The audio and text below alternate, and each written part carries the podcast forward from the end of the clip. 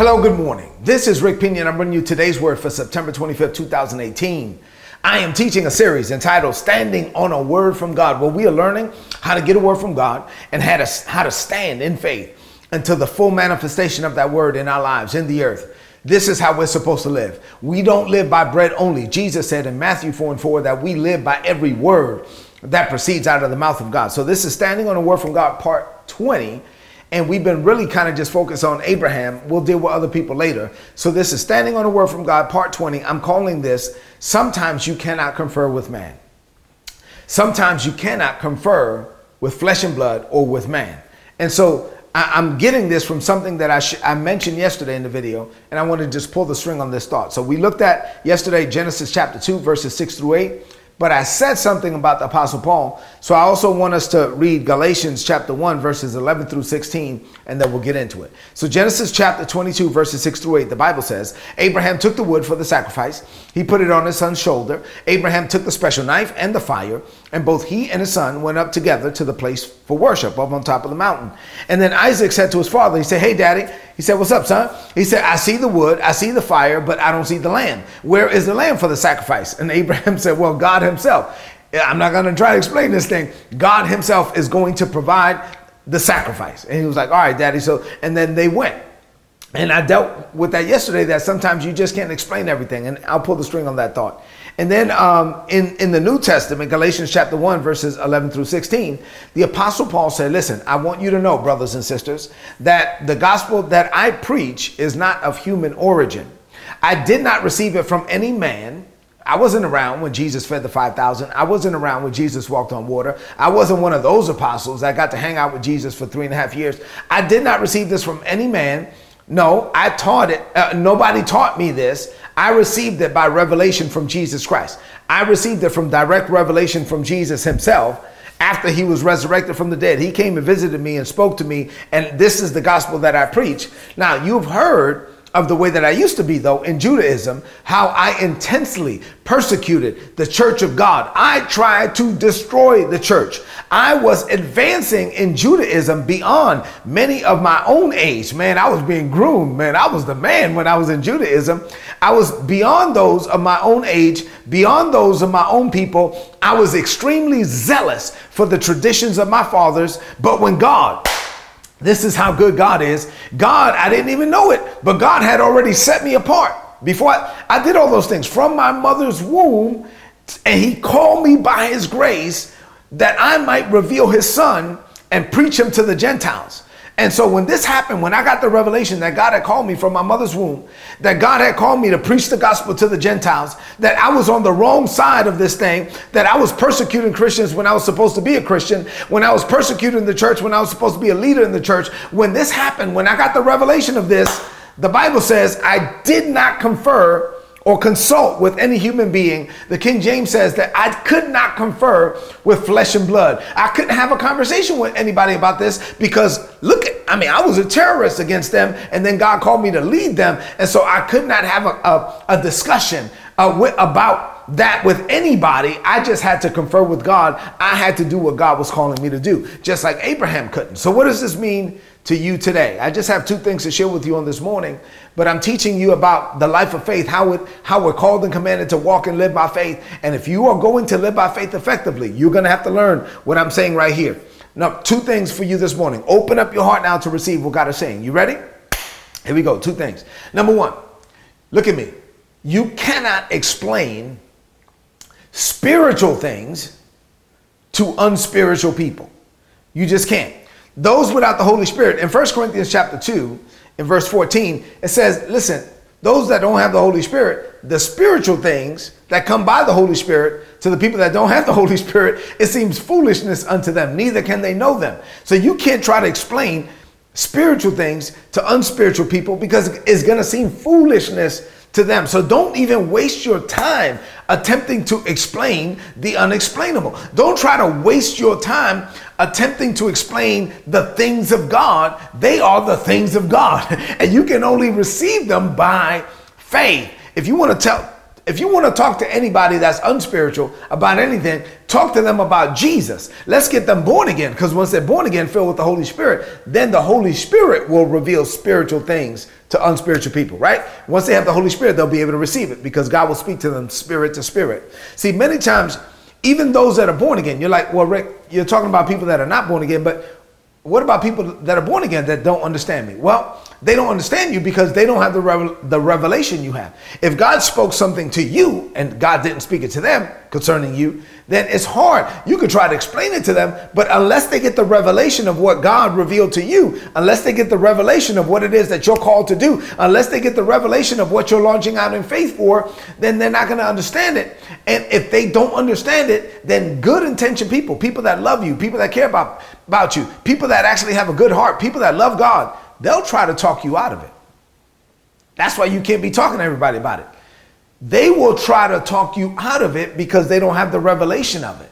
So you got to be careful. When God told Abraham to kill his son, he couldn't talk to nobody about that. He was like, man, you crazy. I'm not going to go have a conversation with my cousin. I'm not going to have a conversation with my friends. Listen, no, I'm going to go do what God called me to do.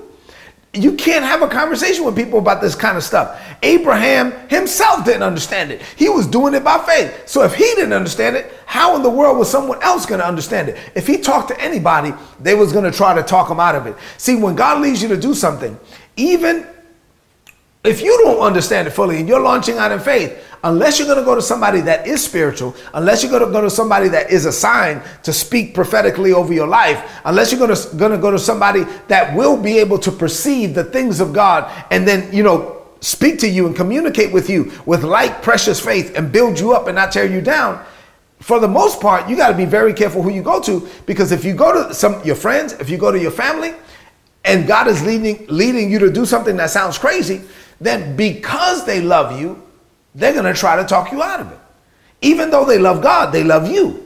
And they love you so much that they don't want you to look crazy. They love you so much that they don't want you to get hurt. They love you so much that they don't want to see you go through this crazy experience, even though God is telling you, the Holy Spirit is telling you to do it. So you have to do it. So you cannot confer with flesh and blood. You just can't see. Listen, sometimes you're not going to find anybody to co sign with you on what God is telling you to do. You just have to launch out in faith to go do it.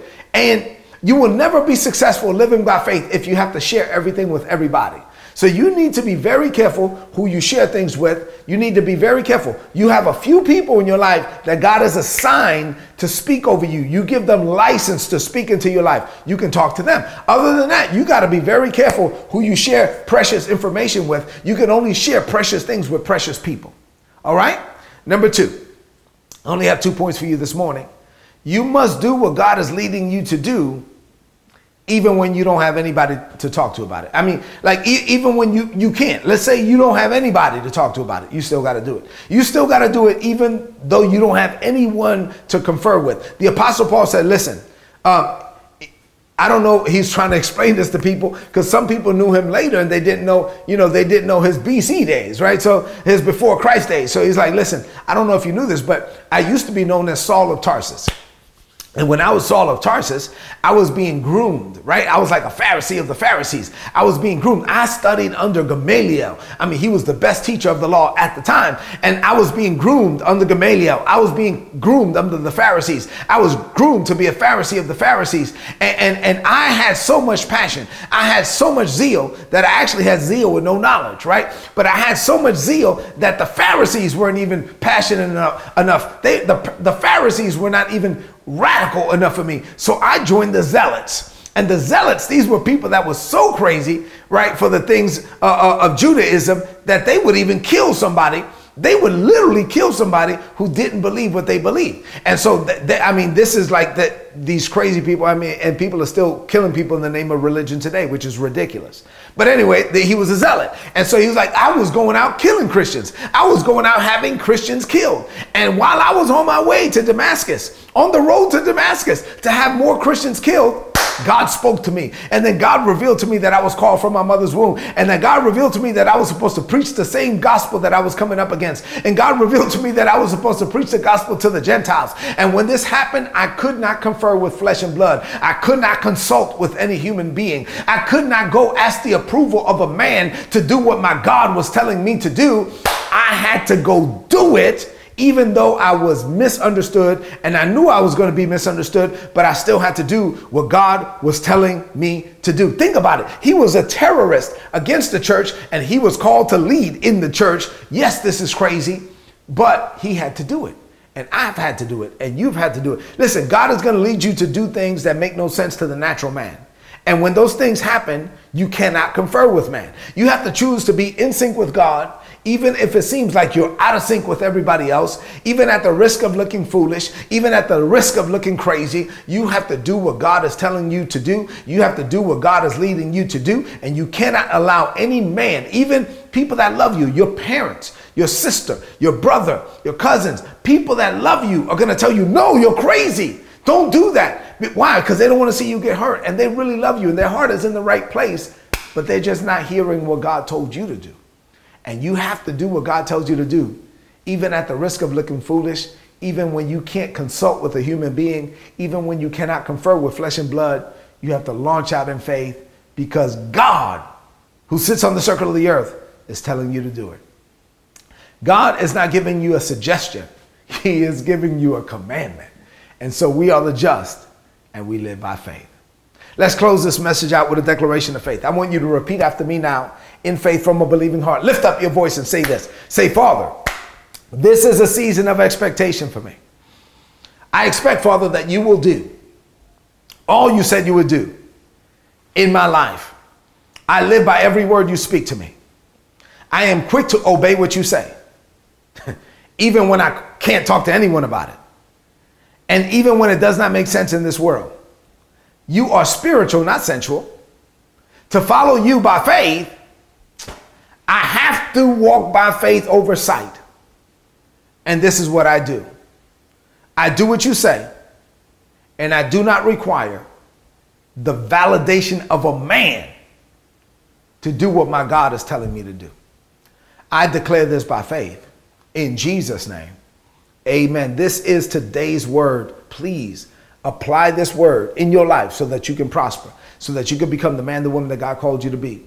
Be, as you head into this day, make a decision right now that you're going to do what God tells you to do, even when at the risk of looking foolish, at the risk of looking crazy, even when you can't talk to anyone about it. You still do it. You are you are you are making a decision right now that you are going to walk and live by faith. And before you leave this screen, please share this message with someone that you know. Let's let let's tell everyone everywhere about Jesus and how we're supposed to live so that we can leave a mark in this world that will not easily be erased. I love you and God loves you. God bless you.